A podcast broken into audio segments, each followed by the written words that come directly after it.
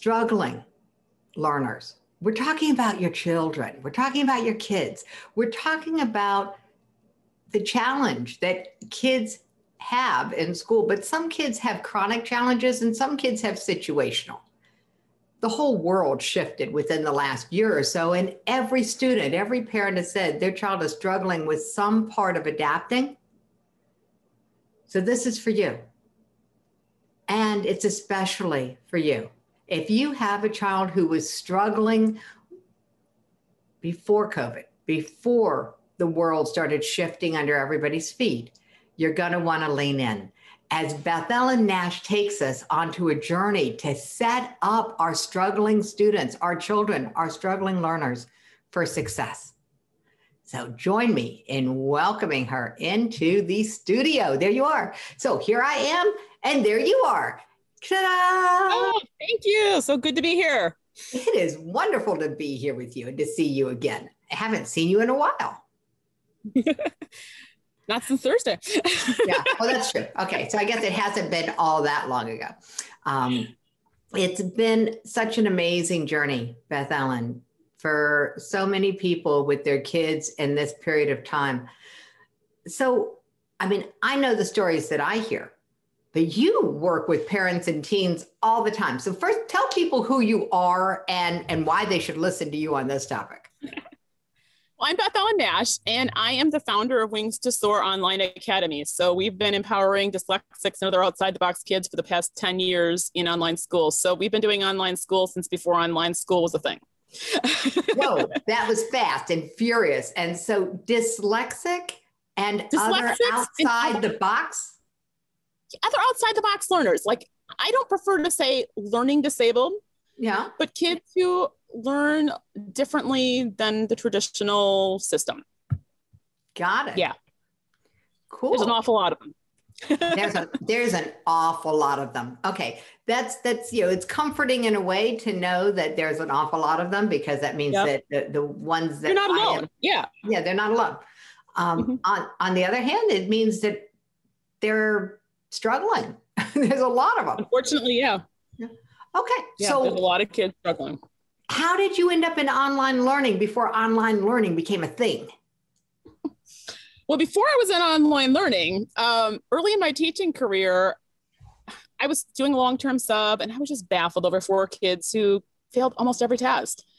And you know, over the lunch table one day I asked a colleague, what, you know, what do I do? And she's like, some of them just aren't going to make it. And I didn't say anything, but inside I screamed, not on my watch not in my classroom.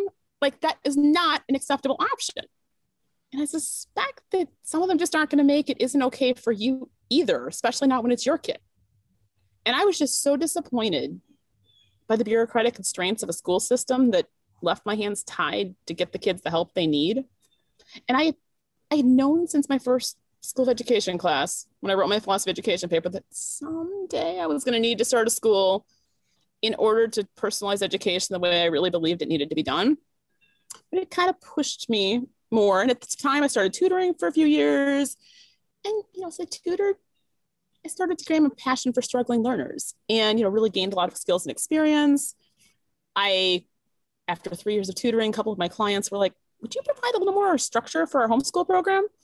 And six weeks later, we had started a small school. So for eight years, I ran a tiny brick and mortar school in Madison, Wisconsin. And by 2011, I had parents in over a dozen cities around the country as I had spoken at homeschool conventions saying, Oh, I wish your school were here. And I realized that maybe with the power of the internet, it could be. And so I shifted online. And so instead of serving three to 13 kids at a time in my tiny little brick and mortar school, we this ended this year with 225 kids we're serving in 40 states and 10 foreign countries. So that's kind of how we got, that's how that journey happened. Yeah. Okay. So hundreds of kids have gone yeah. through your school system now. Um, yep. And now it's hundreds every school year. So right. this power of personalization, is that mm-hmm. really the key to setting a struggling learner up? It really is. I mean, I, I truly believe that personalized education is is what's needed. I mean, we believe we start we need to back start each child where they are. We, we talk about their just right level. So we start kids with assessments to figure out where they are and not just reading, but like reading comprehension and fluency and phonics and vocabulary and language and spelling, you know, and on each of the individual skills, we need to know where they are. And so I don't see any kid, uh, I don't believe any kid's a grade level package, Jackie. Um, like you know, we try to say, oh, they're the fifth, grade. you know, people ask me, so what does it look like for a fifth grader? Well, here are some possibilities of what it might look like because we like pull from a menu of options. And like Grace isn't going to be the program for Grace isn't the same as it is for Paula or the same that it is for Steve. Like it's going to be different for each of them. And I believe they need to work at their just right level in each skill area so that they can build confidence, independence, and success where they are. And it's amazing the kind of gains we can see. I mean, we see year and a half to three years gains in a school year very commonly um, because we start them where they can be confident and successful instead of so often kids are just struggling to keep their head above water. They're trying to stay afloat and you know they're not, they're not making gains they're just trying to not drown. Boy you said a mouthful there. I mean when when you're struggling to just keep your head above water it's not easy to feel like you're succeeding at anything because no. you're always in panic mode. It's it's right. And unfortunately, like I hear, I hear a lot of families who are telling me that they're look, they're considering, you know, working with us and things to start because they're like, you know, my kids, where they say, you know, a lot of kids have really done worse this past, you know, year of the pandemic. Mm-hmm. Like they're like, my kids actually finally not constantly comparing themselves to the next kid because they're not seeing how they don't measure up every day. And so my kids actually finally this online thing that we've been doing, they've been actually getting to be who they are and not having to worry about what everybody else is seeing and thinking and you know they're like so now that that's kind of going away we're looking for an option to keep that going for my kid. So or kids who've been bullied in the past where this has been like just it's it's safer to be at home for them and they feel safer. They feel so like yeah i mean i've got families who are you know yes yeah, some families are going back to their school situations this year but i've got other families who are saying no actually we want that but we want it even better and we want it actually tailored to our kid. So got it. So there's yeah. you know they say you can't do it wrong but there are certain things you can do that make it easier for oh, yeah. who's struggling. So let's walk people through a few things that are just basics for you. As far as if you have a kid who's struggling where do you start? I first thing you got to know where they are I mean, so I think you know, doing like we have we have a free um, parent questionnaire for you that we put together a personalized learning guide for you based on that parent questionnaire, and just even starting there, you know, where a, a parent assessment of just thinking through, and many times that parent questionnaire we send to families, it's the first time anybody's really asked them to think about all of those aspects of their learning concerns, and they're like, oh, either they're real aware of some things that they never even thought about, or you know, my kid isn't really struggling in everything. It's these couple specific skills that I'm really concerned about. So starting with just that kind of self-assessment, and then, you know, if you do have more concerns, you need to figure out where their levels are and things so we know what we need to do to help them. And whether it's with us or whether it's, you know, some other whatever you're going to do, if you actually know where the skill gaps and strengths relative are, you can make a plan that is going to actually meet your child for who they are and where they are. And I think that's the one of the huge things that sets kids up for success. And I tell people like whether you're working with us or whether you're doing something else, like this traditional system says the here's the curriculum pace, we got to keep them going. And I say the curriculum needs to be your servant and your guide, not your taskmaster. Because your kid needs to be what drives the pace and what what drives and um yeah just it's yeah it it we and we need to back down to where they are so they can be successful so often parents are like well, i know they're a little behind but well, i can't go that low you know, maybe they're a sixth grader and they've got some first grade spelling gaps and maybe some second grade phonics gaps and some third grade language skills. And they're like, they're tempted to go down to like, oh, let's just back up a little bit. I'm like, we got to go where they are because if we don't lay that foundation, if we don't have a solid foundation, the further and further along they get, the shakier and shakier the education goes, unfortunately. That's a big, big issue. Okay, so here's what I'm hearing yeah. from a parental point of view. I can, I can see, I can almost just envision all the heads going into the sand. I don't want to know. Yeah, because that was really a big, um, a big challenge what if my child is lacking a foundational skill and I don't know? Sure. And if you do know, then you also have the responsibility to do something about it. I mean, you know, there's that balancing, there's that there as well. But I think mm-hmm. a lot of parents this past year and a half with COVID crisis schooling have observed what their kids are struggling with in a way they never really had a, a vision, a, a glimpse into.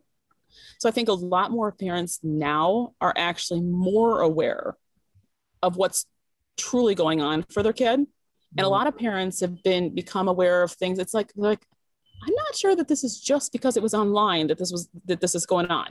I suspect there's been more I've been being told that they're doing okay.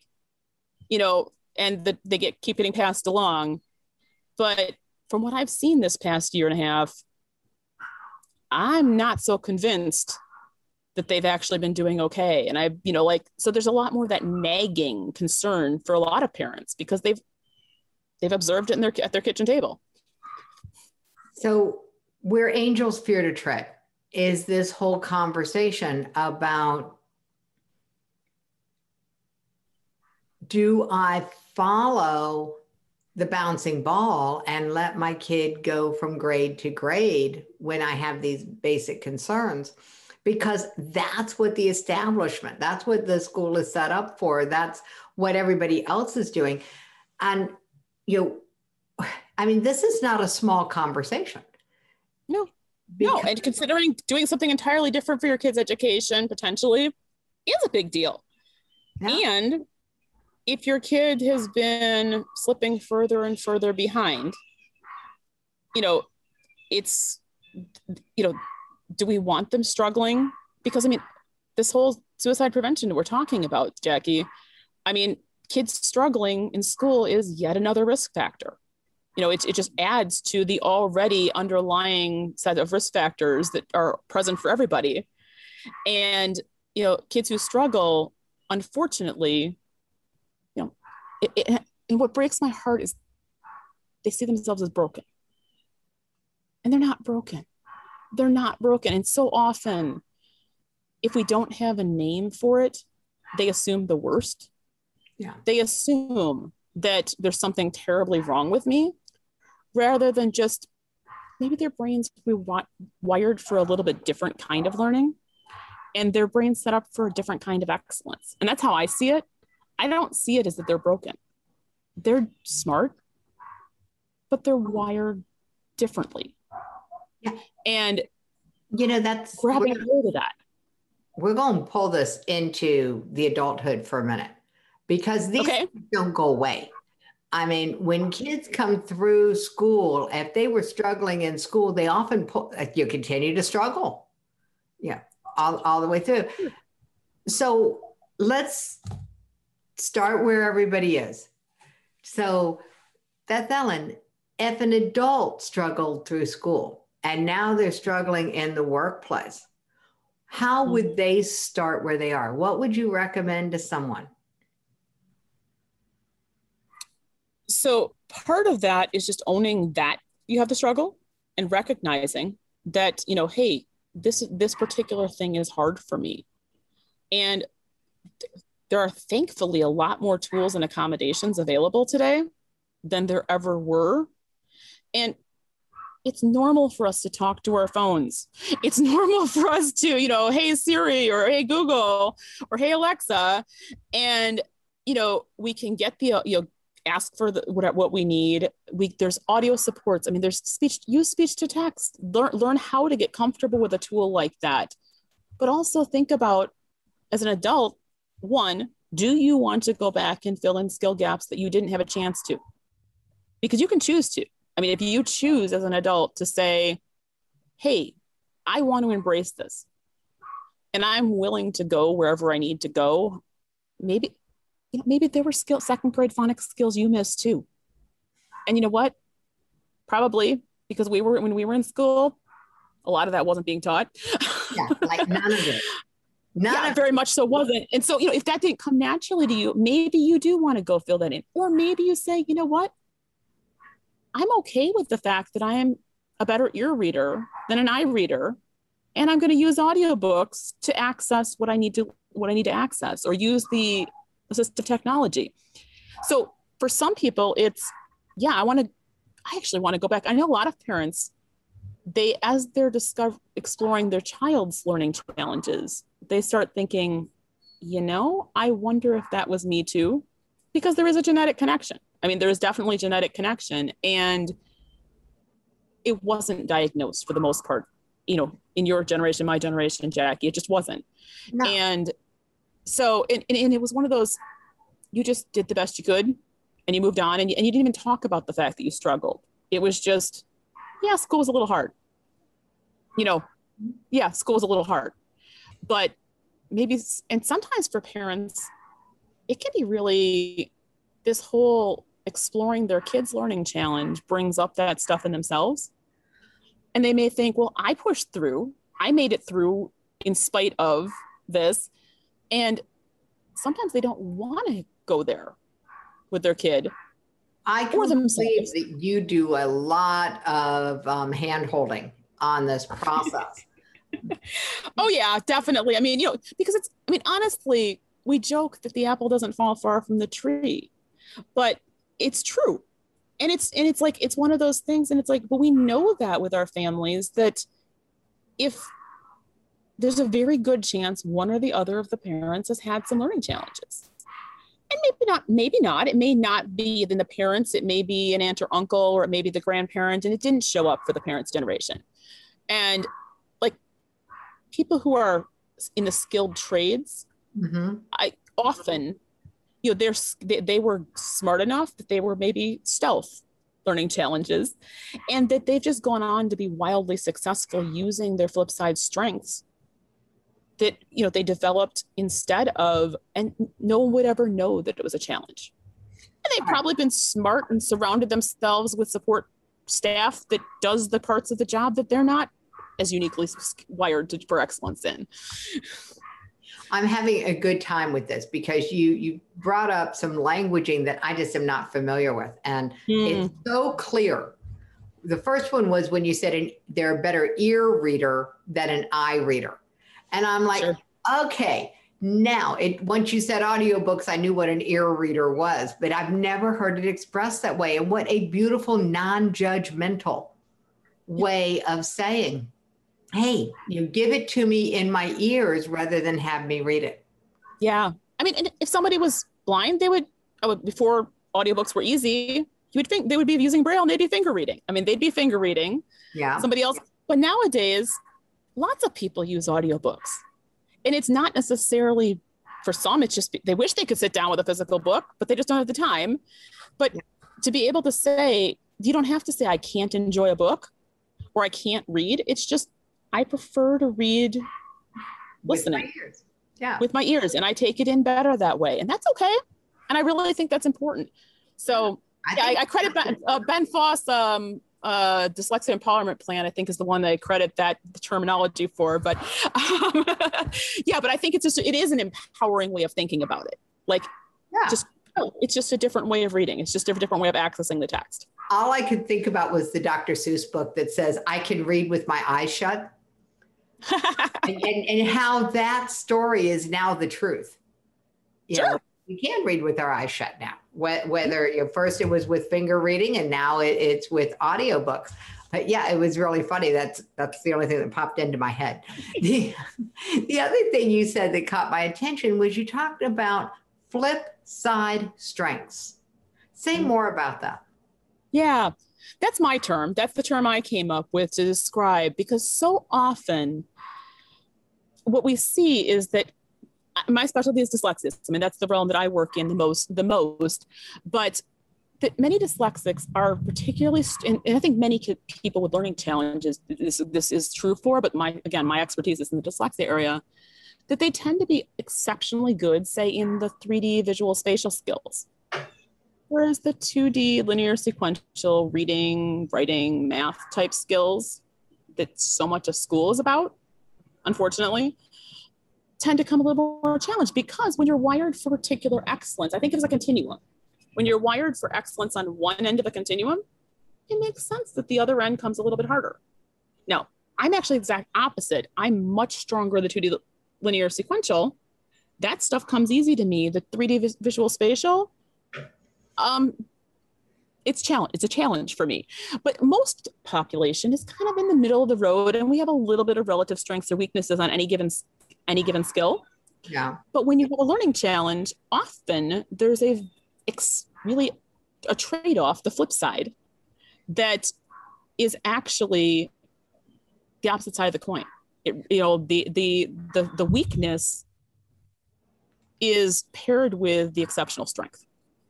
You know, it's really interesting that you say that. I'm in the middle of a book by Malcolm Gladwell, David and Goliath. And he started a chapter with, you know, no parent would with would wish dyslexia on their kid or mm-hmm. would they?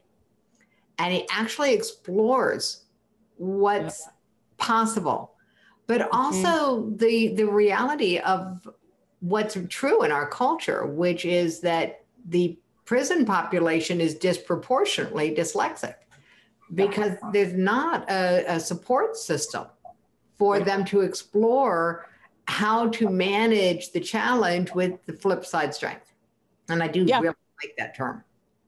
Yeah, totally. And it is unfortunately sad that the, you know, the, the prison correlation, all of that is so directly connected with the learning challenges when they aren't addressed, you know, when they aren't addressed. So and yeah, so that's why we're having this conversation because mm-hmm. if you have a child who is a struggling learner, the first step is to admit that you have a child who's struggling. This is this is the key to keeping in, in from my vernacular this is the key for keeping your kid alive. Let's address it now before you end up having to talk them off a ledge. So and and I for me there's a very direct correlation as you pointed out between the ability to see yourself as successful and your ability to build the buffer between yourself and the edge.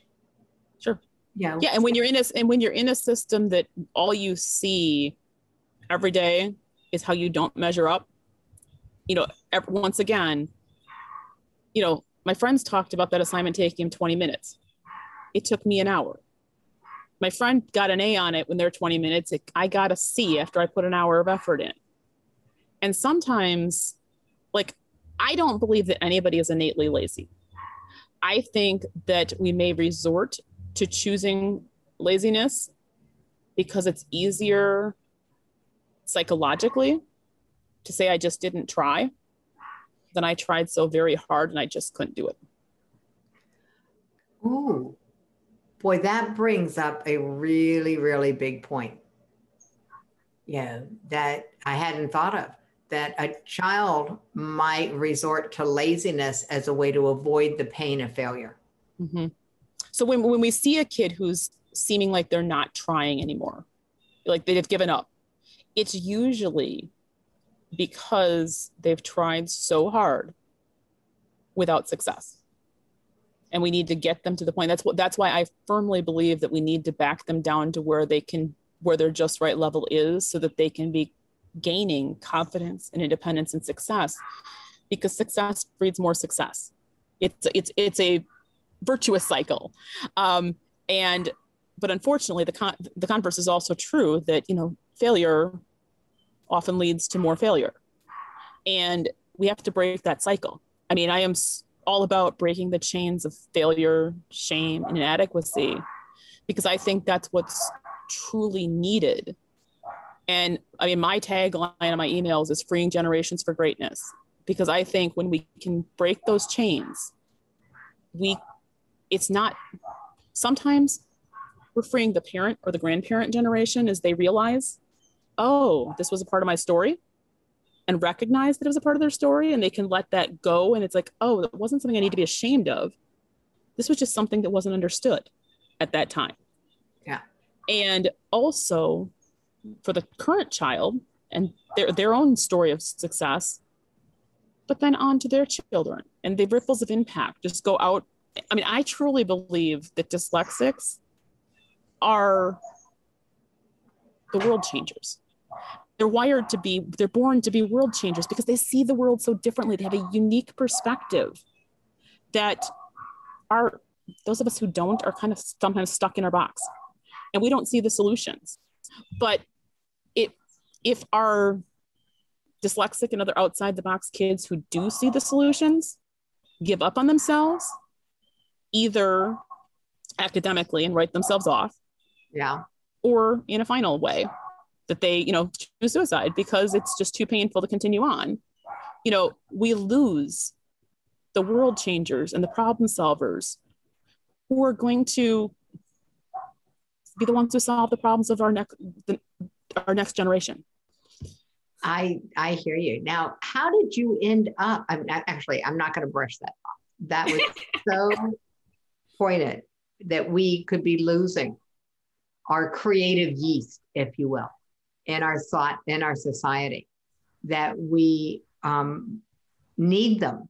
They are incredibly valuable to the culture because they create change. They solve problems that are not necessarily solvable by a straight linear left brain or you know normal methodologies. So yeah. now that we know the problem, I've got a really question because the solution it sounds super simple. Just do the assessment, find out where your kid is, you know, fill in some some basic skill things, set them up for success. And I know that there's a lot of support available for that. And we're going to come back to that question. But first, how did you end up with a focus in dyslexia? Well, I knew from that first philosophy education paper I wrote that I was going to need to start a school someday to personalize education. I didn't know who it was for at the time. Like, I really didn't. It was, you know, as I was tutoring, well, okay, so in my infinite 20 year old wisdom, I gave up my teaching job to gain broader experience so I could start the school someday. Well, I believe my divine placement agent closed every door for the next three years so that I'd be tutoring. I mean, I literally, I mean, I applied for every job within an hour of my home that I was qualified for, you know, every teaching job for the next three years. And I would get down to some, sometimes it was like the last two candidates and then they close the position or things like that. And I uh-huh. look back now and I think I recognize that I believe it's my divine placement agent. He was, I would be happy. And there's several of those positions I would have been really good at. And I'd be happy. And I'd be making a difference for 25 kids each year. And I was being called to something bigger.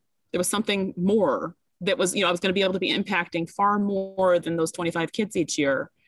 And so he had to close the doors on me. Otherwise, I'd stay happy and content there. and so in the meantime, I tutored and I've always been more word oriented than math oriented. So I started taking trainings around Orton-Gillingham and Davis and National Institute of Learning Disabilities and other kinds whoa, of trainings whoa, whoa. around dyslexia. Hold They're all dyslexia oriented things. Yeah, okay, thank you. Because you're rattling off a bunch of names. Sorry. I can't, I, my ears don't hear as fast as you were speaking. Sorry. So I'm guessing that anybody who's a parent who's in whose child they know is dyslexic, some of those names are sounding familiar to them because there are things they've heard frequently. Um, but I get I get it that you may not. Um, so sorry, going for going too fast there. So anyhow, I started taking trainings that were how do I help a kid with reading challenges, and those led me down the path towards dyslexia and initially our school wasn't. So when I had that tiny brick and mortar school, it wasn't specific to dyslexia. It was just, well, it wasn't specific to anything at first. It was the people who were coming to me.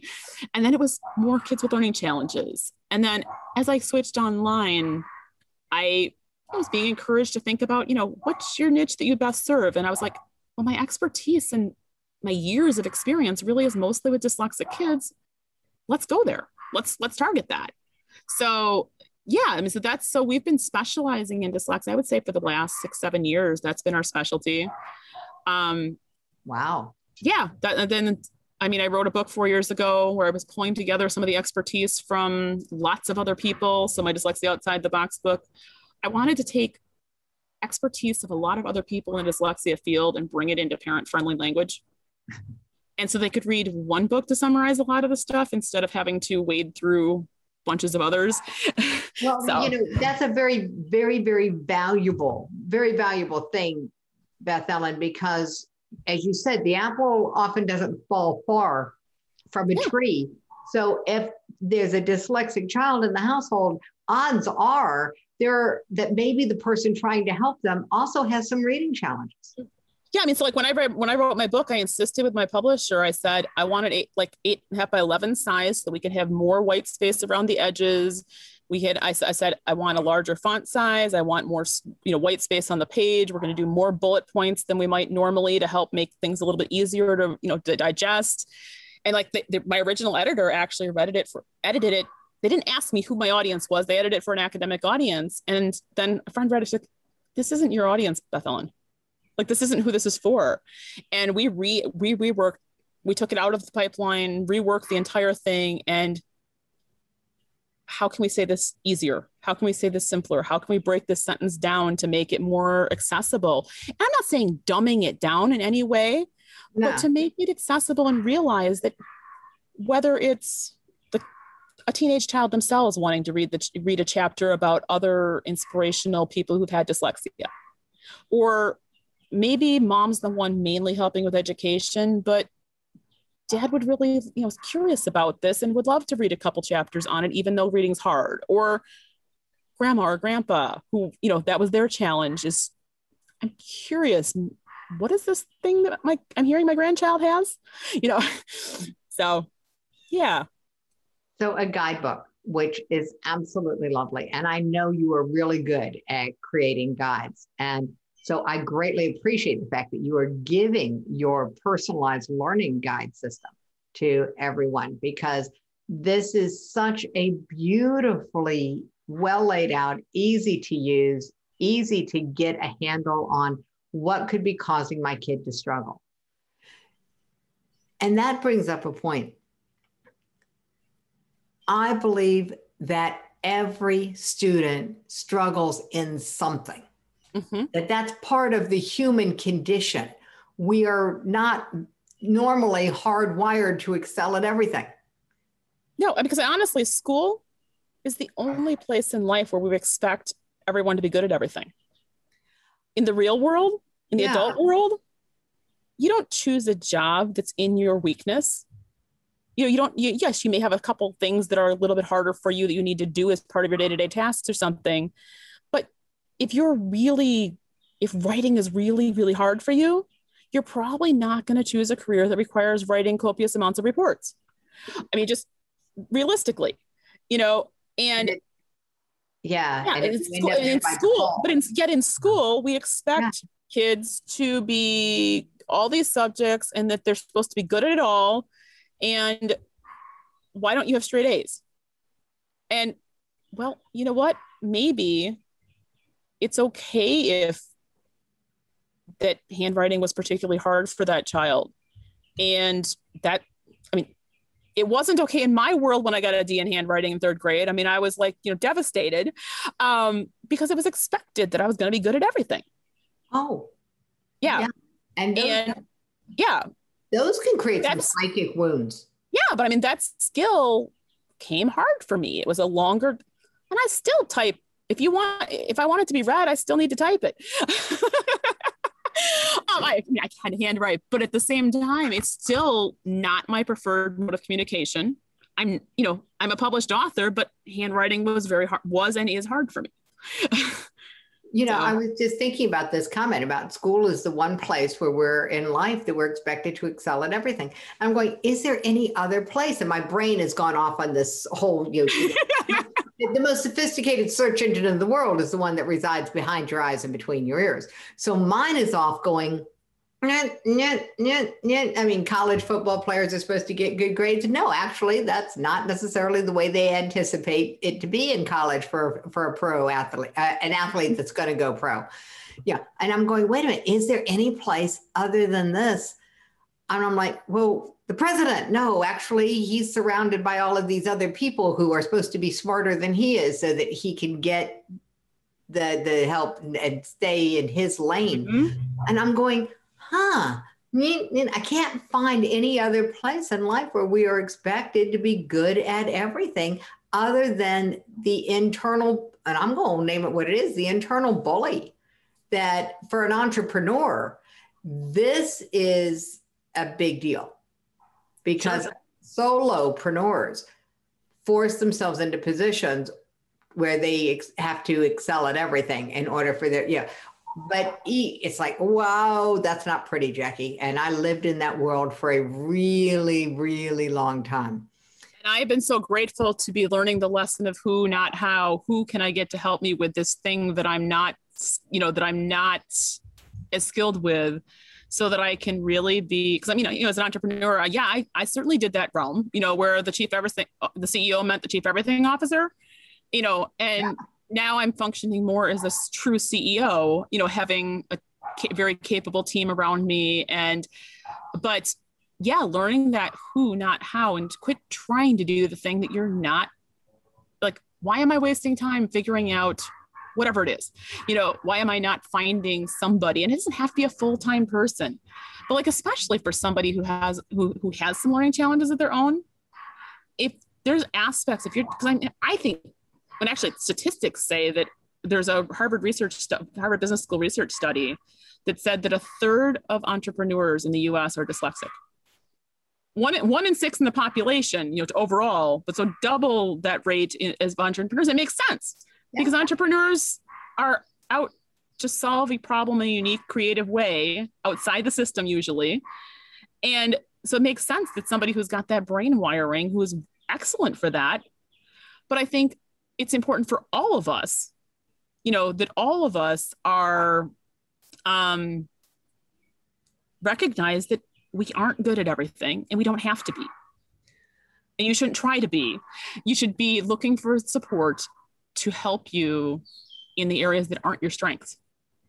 This brings to mind the um, the challenge of supporting the not good at everything so that not all the grades are A's, and a system that pulls all the grades together and averages them to get a GPA to decide whether you get a scholarship or whether you go to college or you know there's a lot of things that are connected to it and it's a system that maybe is ripe for change as we start to learn more about what it really means to excel truly excel in some things comes at the price of not excelling at other things. And some of those other things we do need to invest. It, it may be that we need to spend extra time filling in those, you know, like it may not, yes, that may not be something we naturally excel in. But most yeah. of my, like most of my students, they spend, we have probably double the amount of reading language arts, English type time in their schedule because that's what they need to build skills so they have the functional skills for life. Yeah. And so there's a balance of, you know, yeah, I'm not going to just ignore it. Yes, I want to embrace strengths, but we also need to build in the plan where they are and getting them successful so we can at least have eighth grade skills to be, you know, functional in society. Yeah. And and that's a big deal. It, mm-hmm. it, really, really is because this is the realm when you're dealing with a struggling learner. This is the realm of you can't ignore it.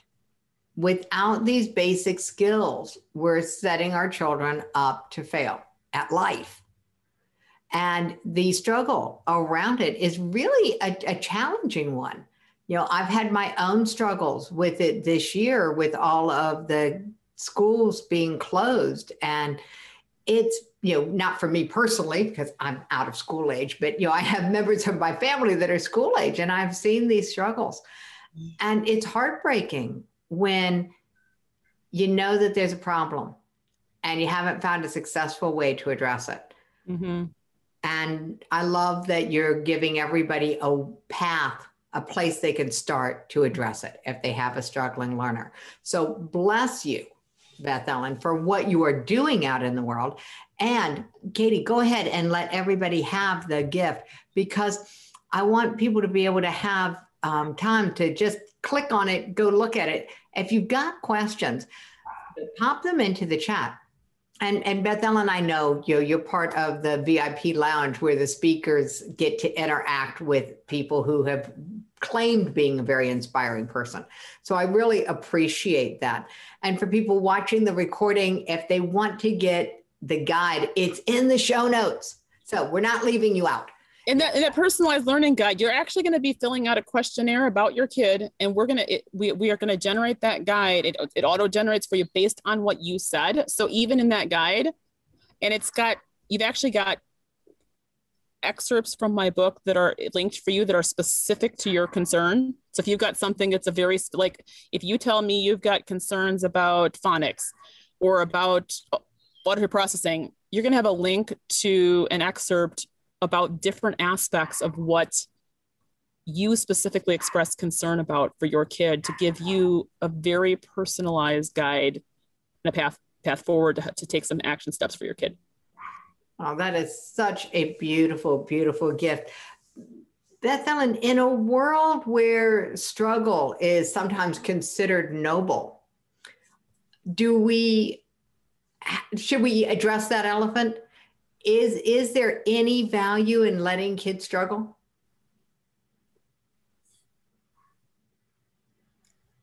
i don't really think so to be honest i mean i don't i don't really think so because i think there's no not say okay let me balance that. Let me check. Yeah there's, not, there, there's a place to say to not swoop in and be the helicopter parent and try to rescue them. I think that's important that we're not trying to rescue them from the journey of the path of learning the skills. But I think as long as we're equipping them on the journey with a place they can be successful, um, that we need to be meeting them where they are so that we can set them up for that confidence and independence and success. So things being difficult is not bad no, hard isn't bad. It's it's not that something being difficult isn't bad, but when it's beyond it doable. Yeah, when, it's, when it's, yeah, it needs to be doable. Yeah, there we go. Yeah, a doable level of challenge. That's why we call our just right level because it's like one of those. They need to be working at a level that they can do. If they're being asked to do something that's just setting them up for it's a total recipe for failure. There's no way they can, they don't have the skills to ad- achieve it. We're not helping them. I mean, we're not, we're not helping. yeah. Yeah. Yeah. So, so defining struggle was really important for me mm-hmm. as I mm-hmm. was asking the question. I'm going, it's really about the definition. Yeah. Because being ch- a challenge is a good thing. Like yeah. we, we want we we try when we use adaptive programs that are going to keep the student at a continual level where they're just being challenged just beyond where they are ready right now. That's important. But we want it to be a challenge that's a doable challenge, not a challenge that's a well, like we talked about earlier, trying to keep your head above water and feeling like you're about to drown. Yeah. There we go. The difference between challenge and struggle. Yeah. Is it swimming? Is it a hard swim? Are we swimming hard and making progress? Or mm-hmm. are we treading desperately, pa- desperately paddling, treading to just not sink? Yeah. The important distinctions, mm-hmm. really, really important distinctions. And I want to just say thank you again for all that you are doing to change the conversation around struggling learners. Mm-hmm and around this normalizing the conversation that dyslexic does not mean disabled. No, no. And I think that that was for me a big, um, a big deal. I, in my family, it was my, my mom was a special ed supervisor. Mm. And so, because the language of the day was very um, damaging. It was very, uh, I started to say damning, and I can, it's my show. Okay. It, it, really made the kids think that there was something broken mm-hmm. in them. And now we've come really far from that. But when it comes to having a diagnosis of dyslexia, it's the same kind of challenge that for many people, that means damaged, disabled. Um, well, and it's interesting. And I have parents say, well, I don't know if I want to tell them they've got this diagnosis. And I tell them, honestly, they what they've diagnosed themselves with is far worse than whatever it is the reality is. Um, and that, I mean, they they see you talking hush hush behind your hand to Aunt Susie, and you know the those things, and they they know something. They know things are coming harder for them than others. Yeah. And again, they think, "What's wrong with me?" They already know something's wrong. And I had I had one little boy. I was at a conference. I was giving a talk, and I was giving my um, Help and Hope for Dyslexics talk, I think it was. And and afterwards I said, Hey, what did you think? And he's like, I think I'm dyslexic. And he saw himself in those flip side strengths and challenges, as well as both the challenges and the strengths I had described. And he finally had a name for it. He's probably eight years old.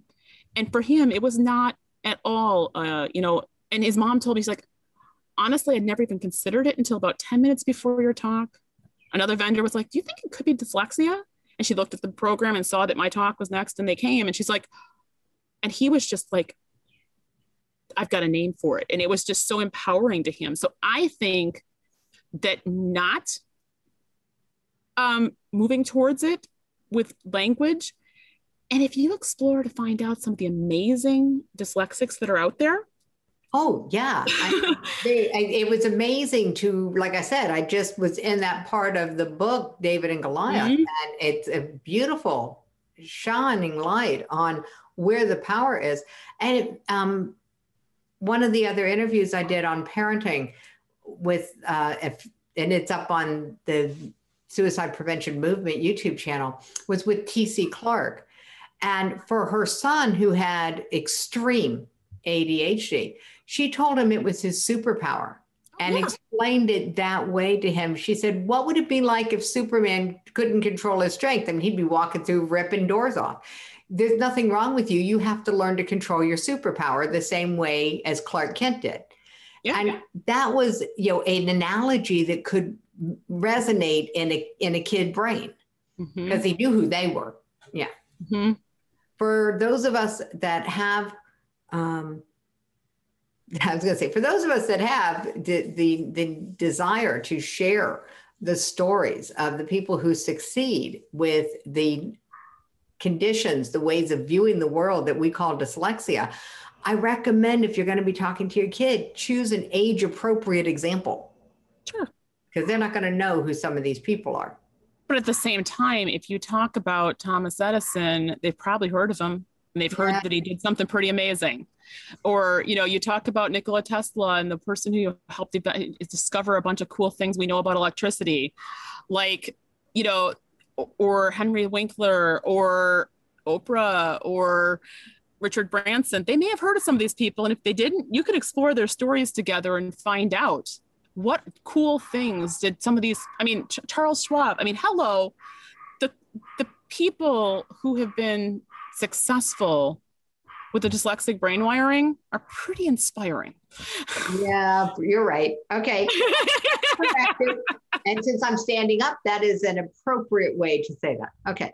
So the good news is there are ways to set your struggling learner up for success. There are ways to help your child at any level succeed more. And there are ways to help you and me succeed in the role of being a parent and a grandparent aunt, uncle, brother, sister, whatever role you have. And Beth Ellen, thank you so much for taking us on this journey so that there's some hope. And I love that you have a talk, Hope and Help for the, mm-hmm. yeah, I should have known. Okay. so I recommend everyone start with the guide. And thank you so much for your time today. Well, thanks for having me, Jackie. I appreciate the opportunity to share with your audience. Ah, you're welcome. Mwah.